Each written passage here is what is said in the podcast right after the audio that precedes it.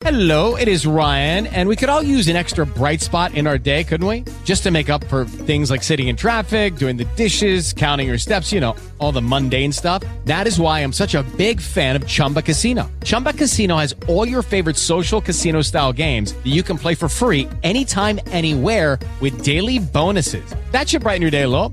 Actually, a lot. So sign up now at chumbacasino.com. That's chumbacasino.com. No purchase necessary. VGW Group. Void were prohibited by law. See terms and conditions. 18 plus. Step into the world of power, loyalty, and luck. I'm gonna make him an offer he can't refuse. With family, cannolis, and spins mean everything. now, you wanna get mixed up in the family business. Introducing The Godfather at ChumbaCasino.com. Test your luck in the shadowy world of The Godfather slot. Someday, I will call upon you to do a service for me. Play The Godfather now at ChumbaCasino.com. Welcome to the family. VGW Group. No purchase necessary. Void where prohibited by law. See terms and conditions. 18 plus. Naciónpodcast.com te da la bienvenida y te agradece haber elegido este podcast. Buenos días, Madresfera. Dirige y presenta Mónica de la Fuente. Buenos días, Madre Esfera. Buenos días, Madre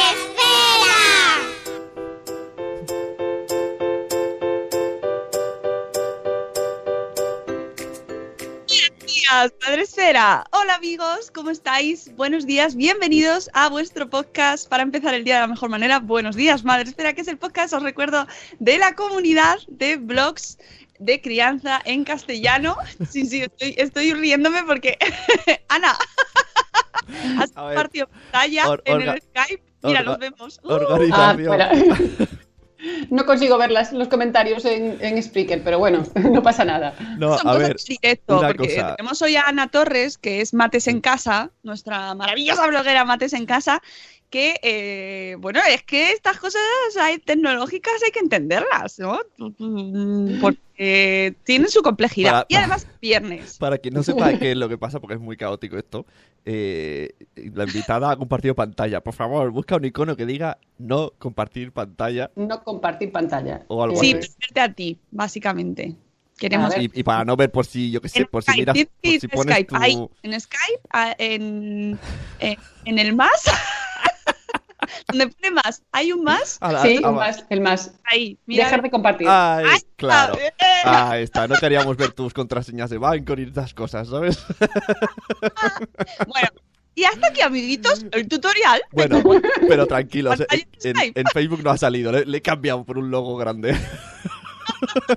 pero ha sido un buen tutorial.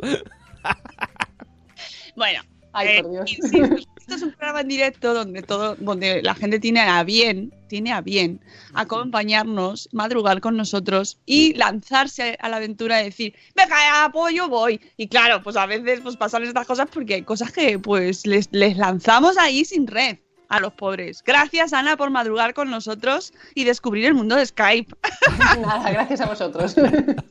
Bueno, Ana, además de pasar este ratito tan, tan divertido, viene a hablar de un post que me ha encantado, eh, que ha publicado en su blog y que se llama chun, chun, chun, chun, Lo que las familias deben saber del informe PISA.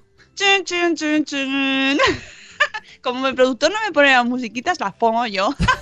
Joder, siempre que me las cargo yo. Bueno, que, que es un post ahora que vamos a ir detallando con, con el análisis que ha hecho Ana, nuestra profe de mates, eh, sobre este informe de PISA que sale cada tres años, me parece, ¿no? Sí, cada tres años, sí. Para los que no sepan lo que es el informe PISA, ahora después de los saludos exhaustivos nos lo va a contar todo Ana para que diga gente, ¿qué, qué estáis hablando? No entiendo nada. Bueno, pues ahora lo vamos a contar, no os preocupéis. Pero lo primero, ya sabéis que es saludar. To- siempre aviso a los invitados. No te preocupes, que hoy es viernes 9 de noviembre. Sí, cierto, gracias, Une. Que no te preocupes porque aquí es que en este programa hacemos cosas así nuestras propias y una de ellas es saludar. Aparte de reírnos mucho, eso también lo aviso. Cuidado que es que nos reímos, ¿eh? Esto es importante. Eh, saludamos. Entonces tenemos dos vías por las que podéis ver, bueno, una por la que podéis vernos y luego otra por la que podréis hablar y comunicaros, pues que es la que vamos a estar controlando más. No- Nos podéis ver en Facebook Live. Mira, tenéis ahí a Ana, súper sonriente, en primer plano, muy bien. Y en Facebook Live tenemos a Lucy Chivimundo. Hola Lucy. Tenemos también a, nueve meses y un día después, que nos dice Oli. Y tenemos en eh, Spreaker, la plataforma en la que retransmitimos todos los días a las 7 y cuarto de la mañana en directo, pues al grueso de la población mundial de todos los países del mundo, porque además te he recibido un mensaje antes de la República Dominicana, que nos escuchan también. Amigos, estamos conquistando el mundo. Y en Spreaker, que, ¿quién tenemos eh, la prime? Pues a mí me sale, porque luego esto ya, luego me dicen, no, a mí no me sale no sé quién. Pues a mí me... ¿Quién habla? Yo, ¿no? Pues ya está. en mi pantalla. Me sale Marta Ribarrius, así que buenos días Marta Ribarrius, que es la prime. Hola. Tenemos también a Zora Grutuis, a Sara, ya lo decía mi abuela, a la madre del pollo, que lo decimos con mucho cariño, ¿eh? que lo, lo mismo la gente dice, hola, lo que le está llamando. No, que se lo ha puesto ella, Isabel. Buenos días. Tenemos también a Chimimundo, que está haciendo una chocano y está en, ambos, en ambas pantallas, por ahí, en ambas plataformas. A Antonio Poveda, pero bueno, Antonio Poveda, que hoy no te toca, está desde, desde casa escuchándonos. Hola, Poveda. A lo mejor es que le interesa mucho el informe PISA. Aprendí de diabetes, a que, que, oh, pobre Poveda que está trabajando, ya decía yo, digo, no me, no me cuadra.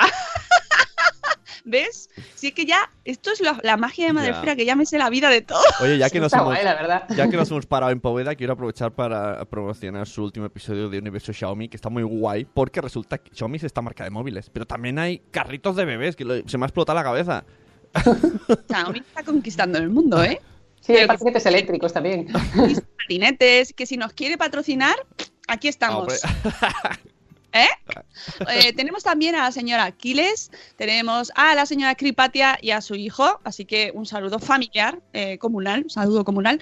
Tenemos también a Eduardo del Hierro desde el Trono del Hierro de Valladolid, tenemos a Ichel de Cachito a Cachito, a... Eh, uy, de Eduardo que no oye, pues a lo mejor es que no ha llegado el sonido a, a Valladolid, pero creo que los demás sí. O sea que Eduardo, mira a ver la conexión. Tenemos a Paula de Amor Desmadre, buenos días. Y Ceci de Un Corcho en la, coci- en la cocina. Buenos días, paso a saludar, dice. Que hoy solo es fiesta aquí en Madrid.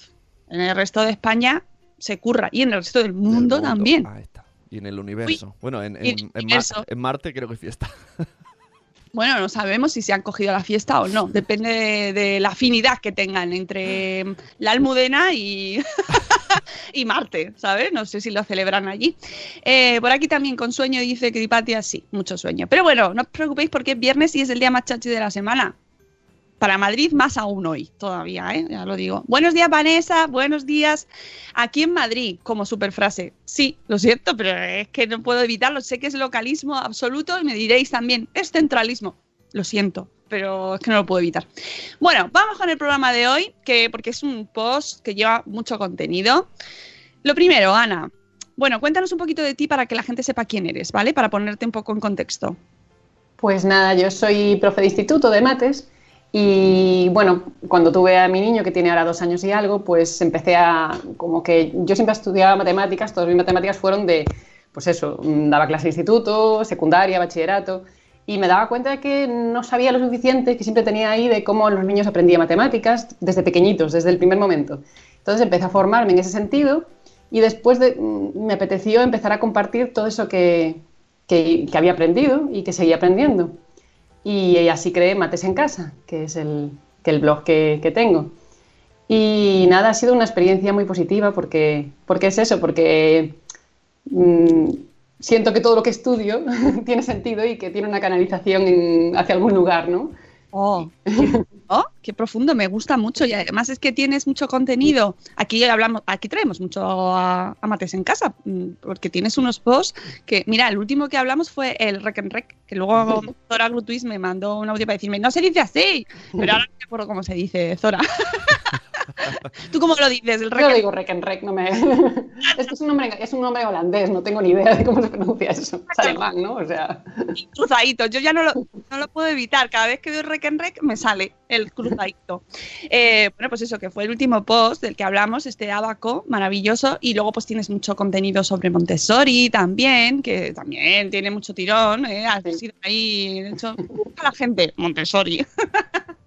Soy muy fan. Sí, sí, se nota, se nota. Y el, post del tiempo, de explicar el tiempo a los niños, me encantó, por ejemplo. Tiene mucho contenido muy chuli. Y este, por ejemplo, se sale un poco de la, de la norma porque nos traes el informe PISA. ¿Qué es el informe PISA? Bueno, pues el informe PISA es un informe que hace la OCDE y que se practica a todos los países del- de la OCDE, en el que se evalúa cada tres años al alumnado de 15 años en tres disciplinas, que son en lectura, en matemáticas y en ciencias. Cada año varían algunas cosas, se centran en más, el último, por ejemplo, era más centrado en ciencias, el anterior en matemáticas, y después estudian también alguna otra cosa, como la educación financiera, van variando algunas variables, ¿no? Y claro, el problema del informe PISA es que cada vez que sale, pues en todos los países, no solo en España, pues se crea ahí como mucho, todo el mundo, oye, qué mal, qué resultado tan dramático hemos sacado, qué mal estamos, y todo es como un, un flagelarse, ¿no? Y, y entonces, claro, eso hace que, bueno, mm, es verdad que hay much- muchos profesores, sobre todo, dicen, es que ya están con el informe PISA, Los- incluso familias, es que esto hace que después los profesores estén solo centrados en los exámenes y en preparar a los niños para los exámenes. Y realmente el problema no es el informe PISA, es el uso que se hace de él. Eh, la idea es buena, porque es saber cómo estamos y qué podemos mejorar. El problema es pues, que lo convirtamos todo en un preparar a niños para exámenes, que eso no es el objetivo. Hmm, hmm, Vamos a tener un poco de reivindicación aquí. Sí. bueno, pues el próximo informe se va a publicar en 2019, este próximo año. Pero ya para ir calentando motores, tú te has, bueno, porque te ha apetecido, has dicho, ¿qué voy a hacer hoy? Hoy me voy a analizar el último informe PISA. Tengo, puedo ver la última de Netflix o analizarme Pisa. Pisa gana. y eh, te has analizado eh, el de 2015, ¿vale? Que estaba centrado en ciencias y el de 2012 centrado en matemáticas, ¿vale? Y has sacado 12 conclusiones. Sí, Qué, qué mujer tan, tan ya tengo aplicada. Bueno, empezamos, vamos a ir a desgranando estas conclusiones para que seáis todos los que nos estáis escuchando más blogueros listillos que nunca, ¿vale? Este programa tiene este objetivo, Ana. Queremos que nos lo diga mucho. Venga, vamos con la primera conclusión de este informe. Bueno, de este análisis más bien. Pues mira, yo en realidad las respuestas que, pues las conclusiones, bueno, yo las he seleccionado entre todas las que hacen ellos. Las conclusiones no son mías, salvo al final de cada apartado, que sí que a veces sacaba alguna conclusión propia. Pero en principio lo que son los titulares, digamos, no son míos, son del informe en sí mismo. Que si tenemos, si no estamos de acuerdo, los podemos ir contra ellos directamente. Exactamente. Hombre, es verdad que al final de cada ello en muchos yo opinaba algo, o, o bueno, y ya solo la, la propia selección es una, es una opinión, ¿no? El hecho de... Dando contenido ahí, Ana. Ya son selección, amiga, ya nos das eh, lo que tú consideras importante. Así que eso es muy importante. Vamos con el punto uno. Bueno, el primero es que el porcentaje de alumnado que repite curso en España es altísimo, es el 31%, mientras que en el, en el resto del mundo, en el resto de la Unión Europea, de la OCDE, es el 12%. Y eso no es que los alumnos españoles sean peores que los demás, porque el, el porcentaje de alumnos con un resultado muy bajo es el más, incluso España está incluso por debajo que otros países, o sea, no tenemos un alumnado mucho peor que en otros lados. Simplemente es que las- los criterios para repetir curso en España son muy, mucho más duros. En otros lados, pues mm, tienen más ideas de coger, pues yo que sé, apoyos, refuerzos mm, y acompañar al alumnado el año siguiente, pero no, no es tanto ese criterio de repetir curso. Entonces, en el informe PISA nos llaman la atención, en los dos últimos, de hecho, no, no me leí más atrás, eh, diciéndonos que, pues que, hombre, que es un gasto de recursos enorme y que, y que tampoco parece que esté funcionando, que ese alumnado no es tan malo y que quizá deberíamos revisar ese tema. Interesante. Es verdad que empiezan a repetir muy pronto, además, ¿eh? que desde que son muy pequeñitos empiezan a repetir. Sí, en primaria te encuentras muchos niños que han repetido cursos de primaria, quinto, sexto, cuarto, así. Y es cierto. Bueno, em, siguiente punto. El otro es que España tiene menor poder adquisitivo de la media de los países de la OCDE. Y es que, claro, cuando, mm, bueno, por lo menos yo misma lo pensaba, que tendemos a pensar que España está mejor que otros países, y dices, claro, es que tenemos mal resultado y encima comparado con países que tienen un nivel de formación muchísimo menor. Y pues no, no es cierto. Nuestro nivel de formación económico es menor a la media de la OCDE. Eso quiere decir que realmente mm, al, hacer los- la- al calcular la nota, después hacen un cálculo de nota compensatoria para compensar nuestra falta de recursos, digamos.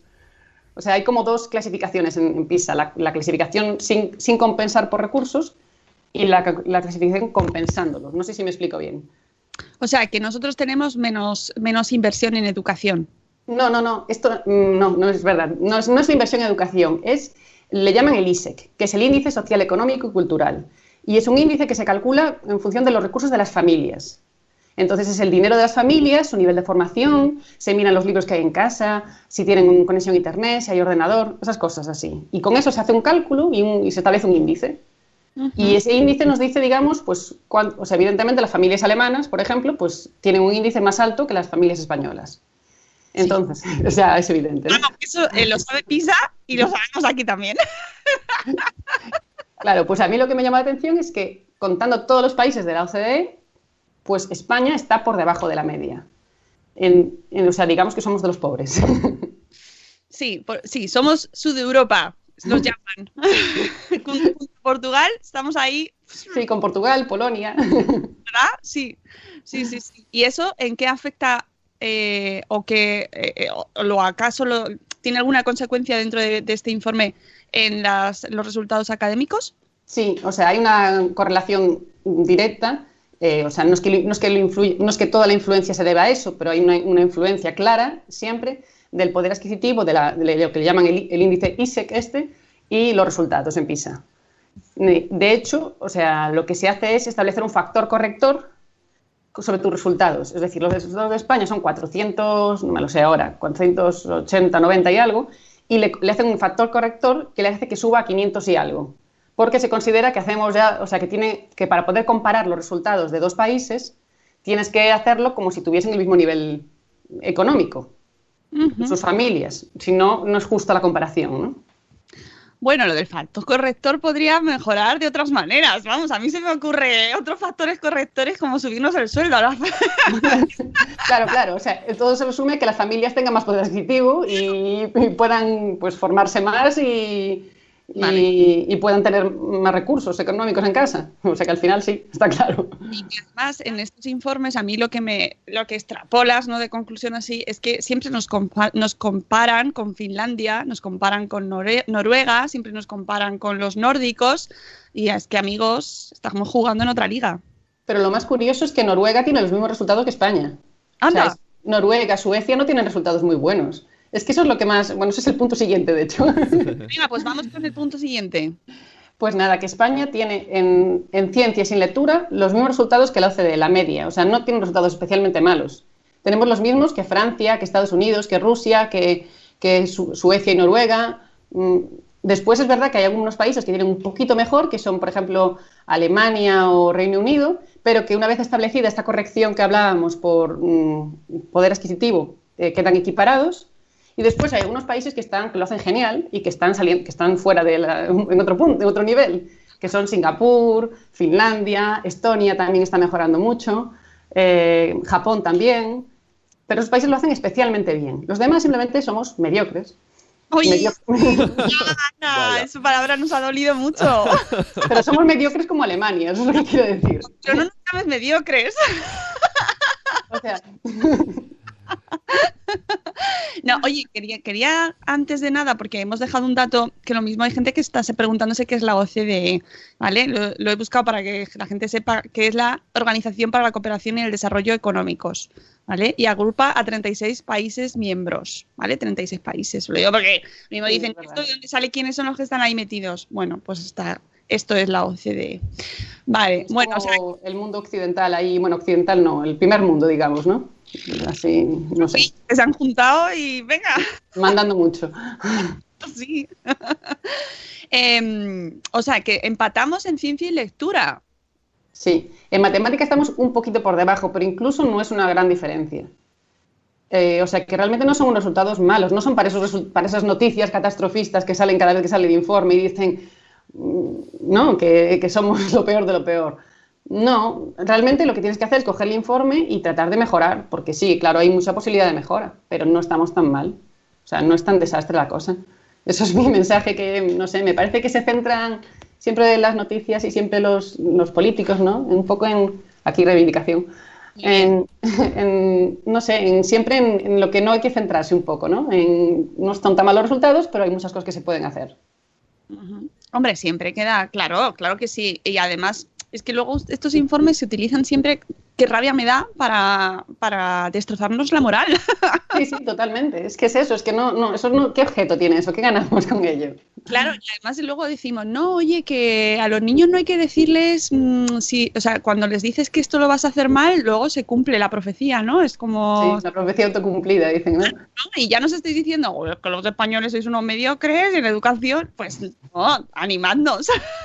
No, yo de hecho lo de mediocres lo digo ya como cierta sorna porque somos mediocres como todo el resto de Europa, salvo los cuatro países del mundo que lo hacen guay, o sea, que lo hacen genial, pero el resto pues lo hacemos bastante dignamente. De hecho, el sistema español es bastante equitativo, quiere decir que, que compensa bastante bien las diferencias económicas de las familias, o sea, el sistema es bueno, con posibilidad de mejora, claro que sí, pero, Bueno, sí, pero es señor. bueno. Estoy muy de acuerdo contigo y hay que reivindicarlo mucho más. Y por supuesto, si, si nos lo cargamos eh, el sistema público de enseñanza, pues esas posibilidades equitativas se van al traste. ¿no? Pues y se segrega y bueno, todo ese tipo de consecuencias que, que no queremos. Bueno, seguimos con el siguiente punto. El porcentaje de alumnado con nivel muy bajo o muy alto es inferior a la media de la Unión Europea y de la OCDE. ¿Qué significa esto? Vale, quiere decir que tenemos una gran masa de alumnos que están con un resultado razonablemente bueno. Pero tenemos muy pocos alumnos excelentes, o sea, no, foment- no es porque somos menos listos, es que no fomentamos la excelencia. Y también, que eso es la parte positiva, tenemos muy, menos alumnos mm, con un nivel muy bajo, que eso es bueno. Y eso enlaza con lo que decíamos antes de los repetidores. Si, tenemos, si no tenemos tanto que tiene un nivel muy bajo, entonces ¿por qué repite tanta gente? No, y además uno es uno de los objetivos de, por ejemplo, del grado alimental, ¿no? De la escuela, de la escuela primaria. Bueno, ya es que me he perdido con los cambios de, de programas y tal, pero de, de, de GB, primaria, instituto, ¿no? Que, que luego, independientemente de lo que, de si eliges carrera universitaria, formación profesional, grados, eh, mm, etcétera, salgas preparado, ¿no? Con un nivel digno. razonable, que te permita moverte en la vida y que no te den gato por liebre.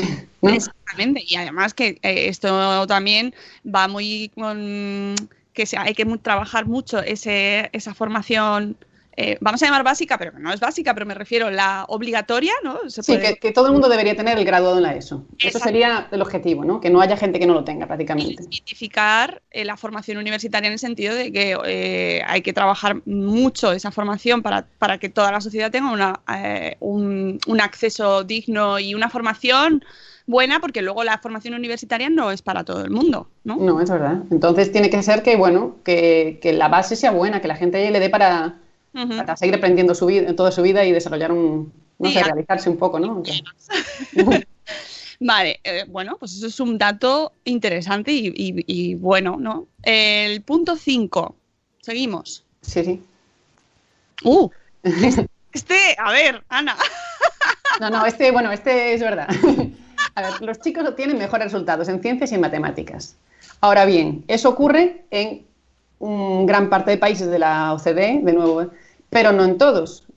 Y esto confirma lo que se dice en la mayor parte de estudios. No hay diferencias en capacidades, en matemáticas o en ciencias o en cualquier otra cosa entre chicos y chicas. Lo que ocurre es que hay un sesgo importante de la sociedad, o sea, la sociedad sigue siendo machista. Y eso hace que pues, las chicas se sientan en general menos capaces, eh, que piensen, que tiendan a pensar estas cosas de las matemáticas son cosa de hombres. Bueno, esta clase de, de- de clichés que todavía perviven en la sociedad y que, y que, y que llevan a que al final pues, pues te influye a la hora de realizar los exámenes, a la hora de si tienes menos autoestima, menos confianza en ti mismo, pues haces peor las- los exámenes, es así. Eh, entonces, pues lo que significa es que hay que seguir trabajando en esa línea. Mm, esto es muy interesante porque se, luego tiene muchas ramificaciones en, en todo lo que viene después, ¿no? Cómo eligen eh, las carreras. Esto es que además lo hemos hablado muchas veces. Hicimos un espacio Madrefera sobre la niña y la ciencia y, y es que vienen muchas cosas de aquí. Pero Sí, claro, sí. que se resalte ese dato mm, también, o sea, ¿en qué son mejores las chicas que los chicos? Pues mira, en lectura son mejores. O sea, sacan, o sea, eh, igual que te digo que sacan mejores notas los chicos en ciencias y matemáticas, las chicas las sacan en lectura. Eh, lo de lectura no lo tengo tan estudiado, la verdad, en las causas. Pero lo de ciencias y matemáticas es una cuestión eh, sociológica. De hecho, en países que, van, que, que son muy buenos preparando, pi- preparando a sus alumnos, ¿no? tipo Singapur y tal, no se producen estas diferencias. Y después hay algunos otros en los que sorprendentemente pues tampoco se producen y no son tan buenos, ¿no? Eh, pero bueno, que demuestra que no es una cuestión genética, digamos, ¿no? Claro. Exactamente, es una cuestión eh, social, de formación, de concepciones de la gente. Es que tenemos que cambiar eso. Hay, hay mucho que, hay mucho que trabajar en ese tema, sí, sí. Es un tema que... Cambiar eso, porque además luego eh, las profesiones científicas, que, que- que hay que revalorizarlas y, y re- eh, recuperar el prestigio social que se ha ido dejando de lado eh, a favor de otro tipo de profesiones, luego esas profesiones tienen una gran trascendencia a nivel social y, y que haya más mujeres ahí eh, es fundamental para que las niñas también quieran estar ahí, ¿no? Claro, es un, es un círculo vicioso, ¿no? Es toda una rueda. Mm, por cierto, la semana que viene os, os confirmo que va a venir Débora Ciencia a nuestro programa. Va a estar en directo, creo que el jueves, creo que el jueves, pero sí, el jueves. El jueves tendremos a Débora Ciencia y hemos tenido a Clara Grima aquí también, Ana. Sí, sí, sí, soy súper fan de Clara Grima.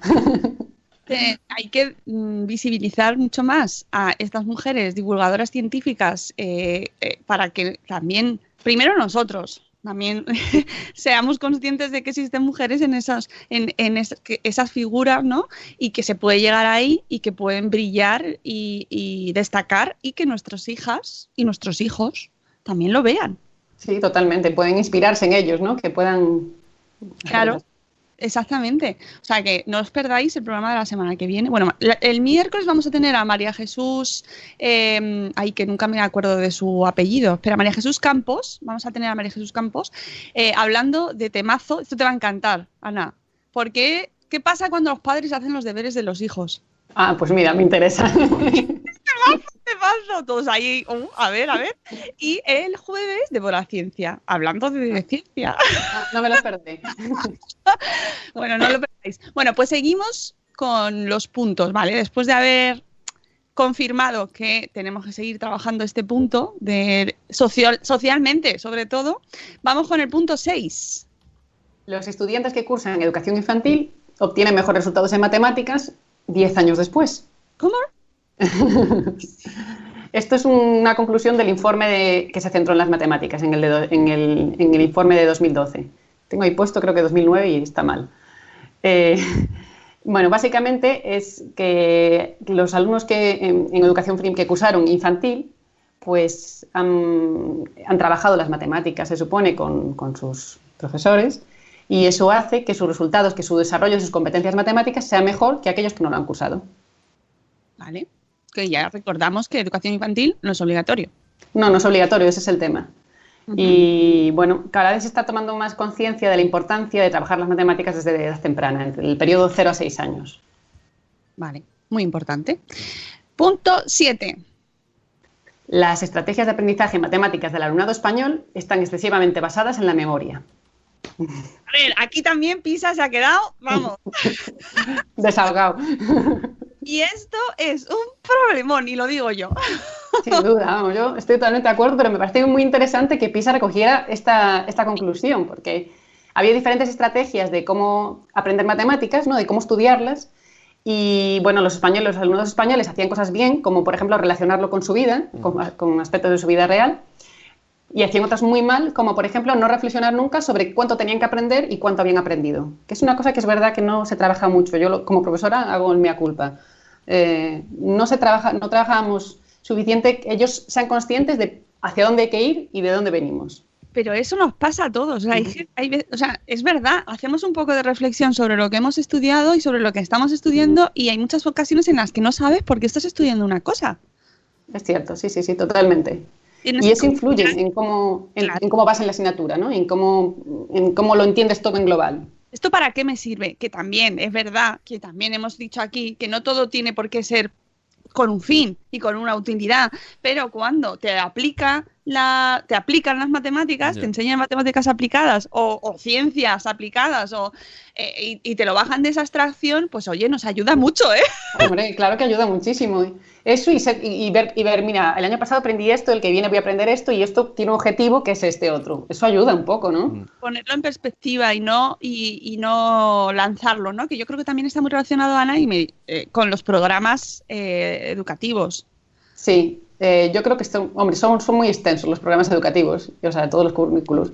Y eso hace que, que estés como siempre mirando lo, lo del día y sin ver una visión más global, ¿no? Sí, y, y que muchas veces no se terminan los programas, no da tiempo, que ya sí. empiezas el curso, es que no nos va a dar, ya enfadados los profesores, "Es que no nos va a dar tiempo a terminar el programa. Y, y los niños ahí, ¿pero qué pasa? Parengo yo. Sí, ¿Verdad? O sea, yo tengo ese recuerdo. Siempre esa es una queja constante y universal de los profesores. ¡No me da tiempo! Sí, sí, es verdad, es que es verdad, es tal cual. Y eso, y eso impide una cierta visión global, no, no hay tiempo para reflexionar, ¿no? Que no digo que la culpa sea de los profes, ¿eh? que yo amor a los profes y además están aquí como representante, que es culpa de, todo el sistema porque están sobrecargados de papeles, de tal, no tienen horas, yo- eso, o sea, dando por hecho eso. Pero es verdad que como alumnos te falta esa perspectiva, ¿no? De hacia dónde vamos, sí. Pero, sí, a mí, yo recuerdo, a mí me faltaba esa perspectiva, desde luego. pero o al, sea al- que- al final todo sí que sirve. Lo que pasa es que no nos saben explicar. El otro día, ahora que hablabais de, de Bora Ciencia, en una entrevista que escuché, decía que hacer una tostada, o sea, tostar pan es química. Y esto, pues yo, eh, hasta que no lo dijo ella, no lo pensé. Claro, es verdad, es esa aplicación de conocimientos, ¿no? De no solo saberlo, sino entender tu vida alrededor, ¿no? Usarlo para entenderlo. Sí, y recuerdo una entrevista con Fernando Fabiani, este podcast que tenemos en Salud Esfera, de Salud con Humor, donde eh, hablando de qué nos faltaba en la sociedad para entender mejor los temas de salud, eh, Ana, esto te va a encantar. Nos decía que lo que nos falta a la sociedad en general no es conocimiento científico, que también, sino en concreto estadística. Anda, claro, sí, sí. Y me, me quedé con ese dato porque tiene toda la razón.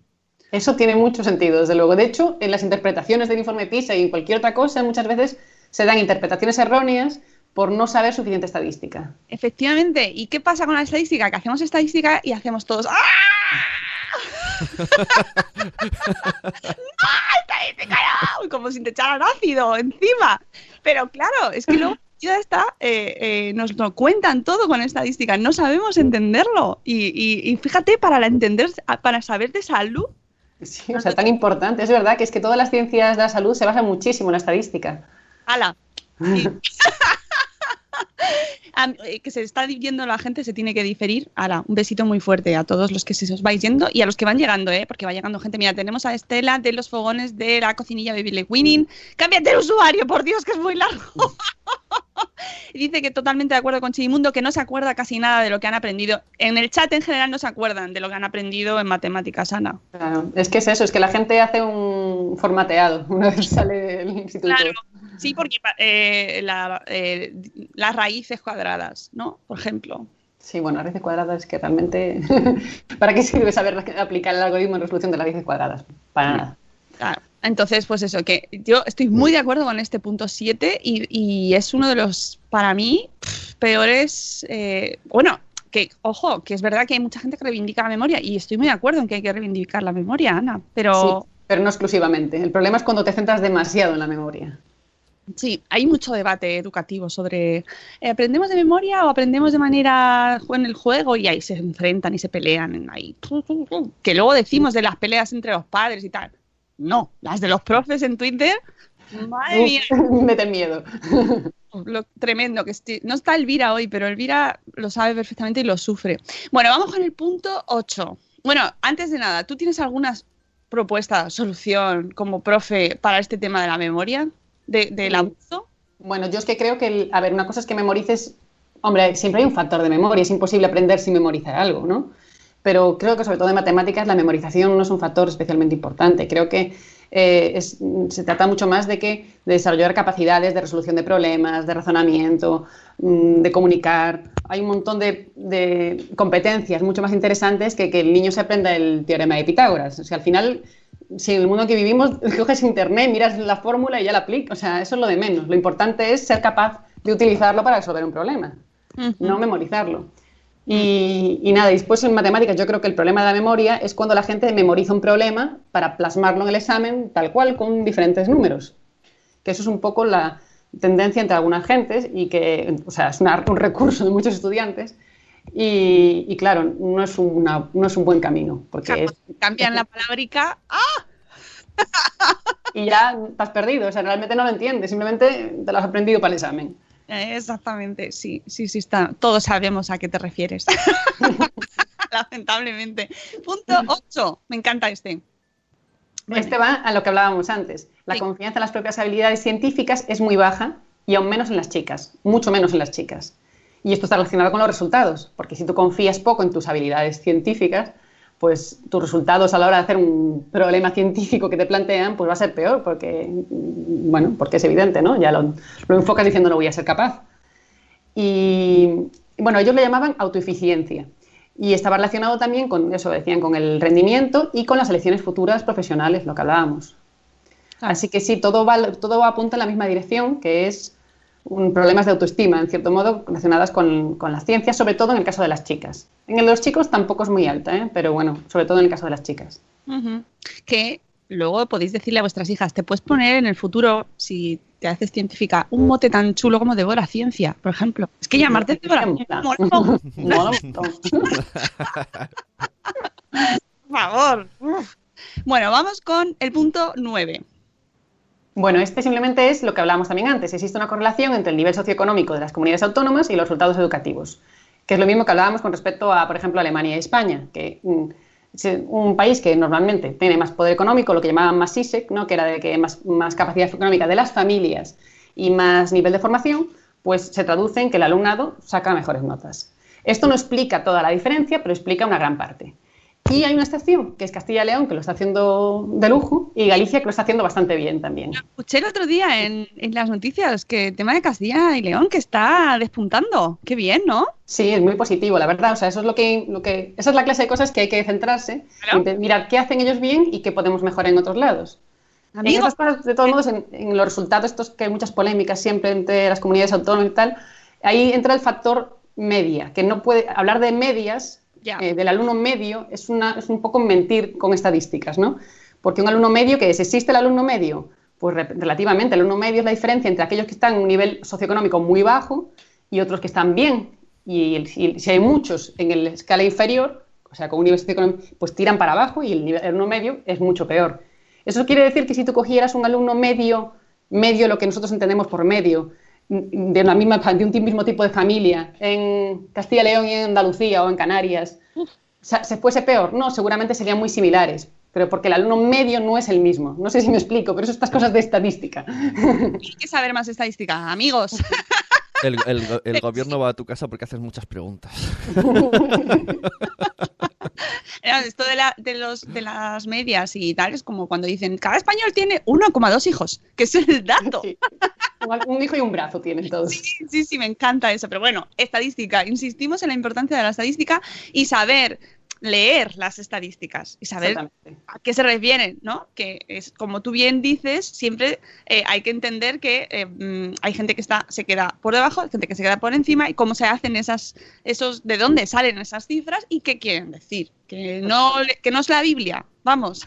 Sí, y que, que todo, que sí, que todo tiene, bueno, sí, exactamente, no, no todo es eh, blanco o negro, hay una escala de grises ahí a, a interpretar. Claro que a lo mejor hay alguien en Castilla y León que nos está escuchando y está diciendo, pues en mi escuela está la cosa fatal. Claro, pues, Claro. más o menos así, de, de, por est- estadísticamente está resultando Castilla y León está saliendo, pero es verdad que lo he escuchado hace poco, ¿eh? O sea, que los resultados estaban, que estaba despuntando. Así Claro, que- a ver, el mérito es que siendo una comunidad en la que las familias no son especialmente mm, de alto poder adquisitivo, pues tiene unos resultados bastante buenos. Y eso es, muy, eso es positivo, eso es lo que hay que tener en cuenta. La gente que lo hace así de bien. Eh, cuando, yo qué sé, que Navarra tenga unos resultados muy buenos es, menos, es más esperado, porque las familias tienen mayor poder adquisitivo. Entonces, mm, bueno. sacas Canarias. Canarias tiene resultados malos en general, pero ha mejorado un montón, porque el tema es que España lleva como casi 15 años o 20 años estancada, no mejora, ni, me- ni empeora ni mejora en el informe PISA. Pero Canarias sí que está mejorando. Muy Entonces, bien, gracias. en un, en un clima en el que todo el mundo se mantiene más o menos estan- est- o sea, estándar, sin moverse, Canarias ha mejorado bastante, no sé si 20 puntos en alguno de los apartados, eso es muy reseñable, la verdad. Bueno, pues mira, además tenemos en el chat a Bego, eh, que la pobre dice, en Canarias vamos a la cola del país en educación y sanidad. Bueno, pero hay esperanza, Bego, hay que ponerse Ya, en pero, ello. pero, pero no se quejen que en Navidad no pasan frío. ¿eh? Eso, eso, eso no lo dicen. Lo que hago de clima me ibas a decir. Eso no lo dicen. Bueno, seguimos con el punto on- eh, 10. Eh, nada, a nivel socioeconómico no se encuentran diferencias entre los alumnos de los centros públicos y privados. Hay, hay igual origen socioeconómico, perdón. Bueno, simplemente quiere decir que, las que suelen sacar mejores notas los alumnos de colegios privados, pero que se debe a que sus familias tienen mayor nivel socioeconómico y mayor formación. Y eso se traduce en los resultados de sus hijos. Simplemente es eso. Sí, este punto es ABC. O sea, sí, es bastante de cajón, la verdad. sí, sí, sí, total. Punto 11. Los profesores son decisivos en las elecciones formativas y laborales del alumnado. Bueno, también es algo bastante evidente, ¿no? Siempre así, sí, todos lo sabemos. A todo el mundo ha tenido profesores que le han marcado. Pero bueno, es importante saber que es, que es así. Entonces, que los profesores importantes a la hora de mm, fomentar vocaciones, porque sirven de ejemplo, y a la hora también de crear alumnos con confianza en sí mismos y con, con, bueno, sí, con autoestima para afrontar pues mm, la ciencia, las matemáticas o la lectura. Claro, el otro día había, había round number two en Twitter eh, a, a propósito de los saludos de los profes al entrar en clase en Estados Unidos. ¿Lo viste, Ana? No, no lo vi. Se lió también porque eh, había una profesora, subieron un vídeo de una profesora que les, de- les daba a elegir qué tipo de saludo querían al entrar en clase y había uno que era un abrazo, otro era chocar, otro era una can- un baile. Bueno, era muy molón, ¿eh? O sea, tú lo veías y decías, yo quiero ir a esa clase. Pero hubo gente que se enfadó también, ¿no? Y porque, porque decían, no, porque, ¿por qué la abraza? Si el niño no quiere que la abrace, ¿por qué la abraza? Bueno, el caso es que era muy importante la actitud de los profes y eso sí que se, se resaltaba de los comentarios sobre ese vídeo, que está guay que la actitud de los profes ya más allá del saludo, ¿eh? Pero que sí que da a entender ahí una cierta actitud abierta, ¿no? Hacia la clase. que no sea distante, ¿no? Que... Claro, y que marca mucho, ¿no? Son esos profesores que te, no solo porque te saluden al principio de la clase, pero que te, que te van a dejar ese, joder, pues que a lo mejor deciden que tú en tu vida te dediques a las matemáticas. A lo mejor tú te has dedicado a las matemáticas por algún profe. Bueno, no, la verdad es que yo no. Pero bueno, he tenido buenos profes. De hecho, el mío le odio. No, pero hay mucha gente que sí, o incluso los que te marcan para bien o para mal, ¿eh? Porque todos tenemos alguno que "Mm, yo no me dediqué a esto por el profesor. Y qué triste eso, ¿no? O no quiero poner presión a los profesores, ¿eh? No. No, pero es verdad, o sea, bueno, a ver, yo lo destaco como algo, para mí es positivo, para que los, o sea, es positivo saber esa, esa influencia que tienes. Ahora bien, la influencia, un gran poder conlleva una gran responsabilidad. Gracias. Es- Gracias, Ana. Muy bien, efectivamente. Y, y- es muy bonito, ¿eh? Que tienen ahí un trabajo maravilloso. Así que, de verdad, profes, todo nuestro amor. Que hoy los de Madrid estáis de fiesta, así que aprovechad, descansad mucho y el lunes hay con más energía. y el punto eh, 12. Bueno, esto es porque lo que os decía antes, el informe PISA analiza, aparte de le- lengua, de lectura, matemáticas y ciencia, pues cada año o cada vez que se emite, estudia alguna cosa más. Y se estudió el conocimiento financiero de los alumnos españoles, que era, la verdad, bastante malo. Este sí que era significativamente por debajo de la media de la OCDE.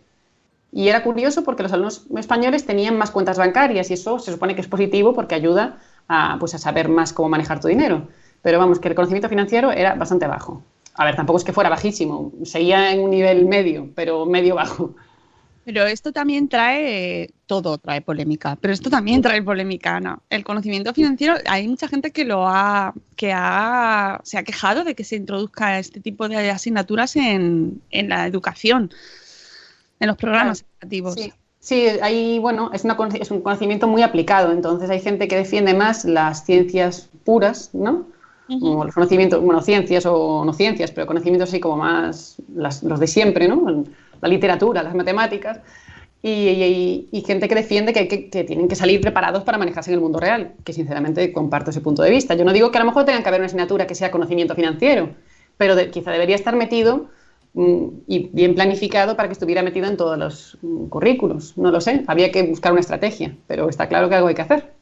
Él dice Uti que la gente se ofende hasta por lo bueno. Siempre, siempre, siempre, siempre. O sea, es, es maravilloso. Y tenemos, hablando de lo de las eh, asignaturas de, de, eh, más puras, como tú lo dices, estamos de enhorabuena porque van a volver a meter la, la filosofía. Sí, eso es muy positivo, la verdad. ¿eh? O sea... Que, sorpresa, también tiene estadística. Sí, bueno, y la lógica, o sea, es muy, están, realmente la filosofía y las matemáticas están muy vinculados. ¡Oh! ¡Oh! Nos explota la cabeza, Ana, pero es verdad. que yo creo que es uno de los problemas, antes lo hablábamos, eh, antes de entrar en el directo, uno de los problemones que tenemos en nuestra sociedad eh, es esa separación que tenemos desde el principio casi en letras y ciencias. Claro, es que, es que yo creo totalmente que en el futuro o sea, por ejemplo, ahora mismo la programación, la programación es, eh, digo, programar en un ordenador, ¿no? Eso es, en el futuro vas a hacer, hacerlo gente de ciencias y gente de letras y requiere, requiere de habilidades de ciencias, matemáticas. El futuro yo creo que va a estar menos compartimentado. Debería. Debería. ¿No? Porque luego tú sales a la vida real, ¿no? Afuera, después de estudiar, sales a tu vida y que tienes de todo. ¿no? De todo, está claro. Y, ya no te cuento un autónomo las matemáticas que tiene que hacer. ¡Ay! Ah, Dios mío! Flagelación absoluta. Pero vamos, lo de las matemáticas y los autónomos es. Uf, sobre todo el IVA que te quitan cuando no lo has cobrado. Eso sí que es matemáticas, ¿eh? Eso duele, ¿no? Es mucho, mucho, mucho. No, pero es verdad que, que yo creo que es uno de los grandes problemas que tenemos en nuestra sociedad y que está plasmado en ese, en ese informe, que del que yo no sé si nos quieres dar alguna conclusión o quizás prever lo que viene para el 2019. No sé si te atreves. Pues yo me imagino que igual que hasta ahora, pues los resultados van a seguir en la misma línea. Es decir, no habremos mejorado mucho ni empeorado mucho. Seguiremos lo que llaman el nivel 3 de la, de la, del informe PISA, que es un nivel de conocimiento digno, pero sin, pero sin estar sobrados. Tres, o sea, sin, ser, sin destacar en nada especialmente. ¿Tres sobre cuánto? Eh, 3 de 6. Bueno. Se considera que los que tienen 3 están bien, los que tienen 2 ya no están muy bien, los que tienen 1 es un desastriño, y por encima de 4 ya está muy guay. O sea, 4, 5 y 6 son niveles muy buenos, pero la mayor parte de los países están en nivel 3. Bueno, pero no tenemos que conformarnos con estar no. en, con el resto. Hay que, no, no, yo creo que, o sea, si Estonia es un país, por ejemplo, que no tenía especial capacidad adquisitiva, se lo han montado bien, han hecho un, han empezado a hacer bien las cosas, Oh, y está mejorando mucho. Es que simplemente es eso. Intentemos hacer bien las cosas. Es maravilloso porque nos da esperanza, ¿no? Han empezado a hacer las cosas bien. Sí, así de simple. O sea, vamos a ello. Me parece como que, no, bueno, es que siempre va a ser así, ¿no? Como no tenemos capacidad de acción, eh, el sistema es el que es, eh, los programas nos vienen dados, somos 11 contra 11, ese tipo de cosas, ¿no? Pero cuando ves que un país como Estonia puede hacer las cosas bien, dices, mmm, si Estonia puede, amigos. ¿Por qué no yo? Amor a Estonia, pero que me refiero que no es Finlandia, que Finlandia nos lo han metido ahí, en, hasta en la sopa, que es como lo del hermano mayor y el hermano pequeño, que dices, no, es que tu hermano es el listo y tú eres el gracioso. Joder. Pues no pero me bueno, incluso lo de Finlandia ha sido una mejoría en los últimos, no sé, 30 años, una cosa así. O sea que realmente mm, se puede. O Singapur también ha sido una cosa de hace 30 años. O sea, realmente son países que se lo han propuesto y lo han conseguido. Estoy leyendo los, chat, eh, los mensajes del chat y la gente. las mates. Estamos llevando que, a la vida. Un consejo para. para mmm, bueno, sé que es un poco complicado, pero para empezar a, a, trabajar las mates en casa de una manera más, más amable. Para empezar a cogerle gustito a las matemáticas. Aparte de leer tu blog. Claro. sí, hombre, yo siempre defiendo que, que, eso, que las familias intenten reconectarse con las matemáticas pues acompañando a sus hijos, que es más fácil ir empezando con, con, tus hijos pequeños y tratando de reconectarse con ellas. Es bueno para ti y es bueno para ellos. Pero como contando los cereales de... Ah, bueno, con las actividades que yo voy proponiendo en mi blog, naturalmente. Qué bien lo haces, Ana. no, de verdad que, por ejemplo, hemos tenido aquí a Tocamates en alguna ocasión que nos ha contado el juego de las matrículas. Por ejemplo. Guay, el juego es de las matrículas. Y, y, ver las baldosas, buscar las matemáticas en la vida eh, cotidiana. Claro, exactamente. Simplemente están ahí. Se trata de como que despertar ese sentido para localizarlas. Las matemáticas están ahí, amigos. Os están siguiendo. bueno, Ana, pues yo creo que hemos hecho un repaso eh, fantástico de este informe PISA. Ya veremos, ya veremos. O sea, cuando salga te preguntaré ¿eh? y podemos hacer análisis también de los resultados. A ver si hay sorpresa en las gaulas. o no. Le ¿no? llamaremos corriendo, claro ¿no? sí. Le llamas corriendo. ¡Ana, Ana, Ana! ¿Te has enterado? ¡Que somos cuatro! Oye, ojalá, ojalá, pero yo creo que necesitamos eh, valorar más eh, nuestra educación. Sí, yo también creo, valorarlo y un poco más de serenidad a la hora de eh, evaluar dónde estamos y a dónde queremos ir. No tanto, no sé, sale pisa y volvernos todos locos. Exacto. Sí, o sea, PISA está ahí, pero que lo más importante es el día a día, es cuidar a nuestros profes, es cuidar esos horarios, es cuidar esas jornadas, los coles, es cuidar los planes educativos, que no se cambie, que no haya, no haya una reforma cada cuatro o cinco años y nos cambien el plan educativo y ala, todo, todo el trabajo hecho de años al traste, ¿no? Y que no dependa del gobierno de turno, ¿no? Que Totalmente. se respete, que haya un plan, un pacto educativo, que es la base de la sociedad, la educación. Y cuidar a las familias, porque al final se demuestra que si las familias están bien, los hijos salen bien, o sea, o sea les va mejor los estudios. Es Así verdad. es importante. Y, y respetar a las familias y también su, su libertad de decisión, ¿no? Que, nos- que no, se, nos, se nos infantiliza mucho a veces, ¿no? Nosotros Sí. no- la familia no sabe, los padres no sabéis. Muchas veces se nos dice eso. Y muchas veces los padres tienen mucho criterio, o sea que Sí. Yo Bueno, para, para- hay que escuchar, hay que escuchar a todos los miembros de la comunidad educativa. Exactamente. Bueno, pues nada, con este mensaje nos vamos de fin de semana, que me congratula enormemente deciros que ya es viernes, no vamos a fiesta. y volvemos el lunes a las 7 y cuarto de la mañana con un nuevo programa. Ya, ¿qué, qué- qué habrá? Pues sorpresa. Los, os conectáis a las 7 y cuarto y lo escucháis. Muchísimas gracias, Ana, por Nada, gracias a vosotros. es un placer escucharte y volverás seguro. Eh, uy, dice Pau. Pau, esto es una pregunta bomba para las 8.04, pero te la voy a lanzar, Ana, y si quieres ya la contestas o no. ¿Educado se viene de casa? Pum, pum, pum. Es una buena pregunta. Hombre, en casa se tiene que enseñar educación, desde luego.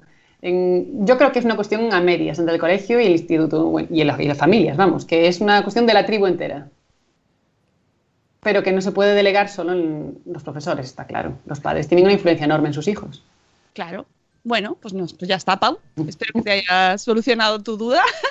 bueno, amigos, que paséis un fin de maravilloso. Ana, lo mismo digo, que pases un Vale. fin muy chachi y que nos escuchamos el lunes a las 7 y cuarto de la mañana. Descansad mucho, os queremos un montón, montón. Estudia estadística también. Un montón, un montón es mucha estadística, ¿eh? ¿Eh? Un montón es mucha estadística. Un montón, es mucha Es- es estadística, un- estadística. Un, montón, tanto por ciento. Hasta luego, Mariano. Adiós, amigos. Adiós. ¡Hasta mañana! ¡Hasta mañana!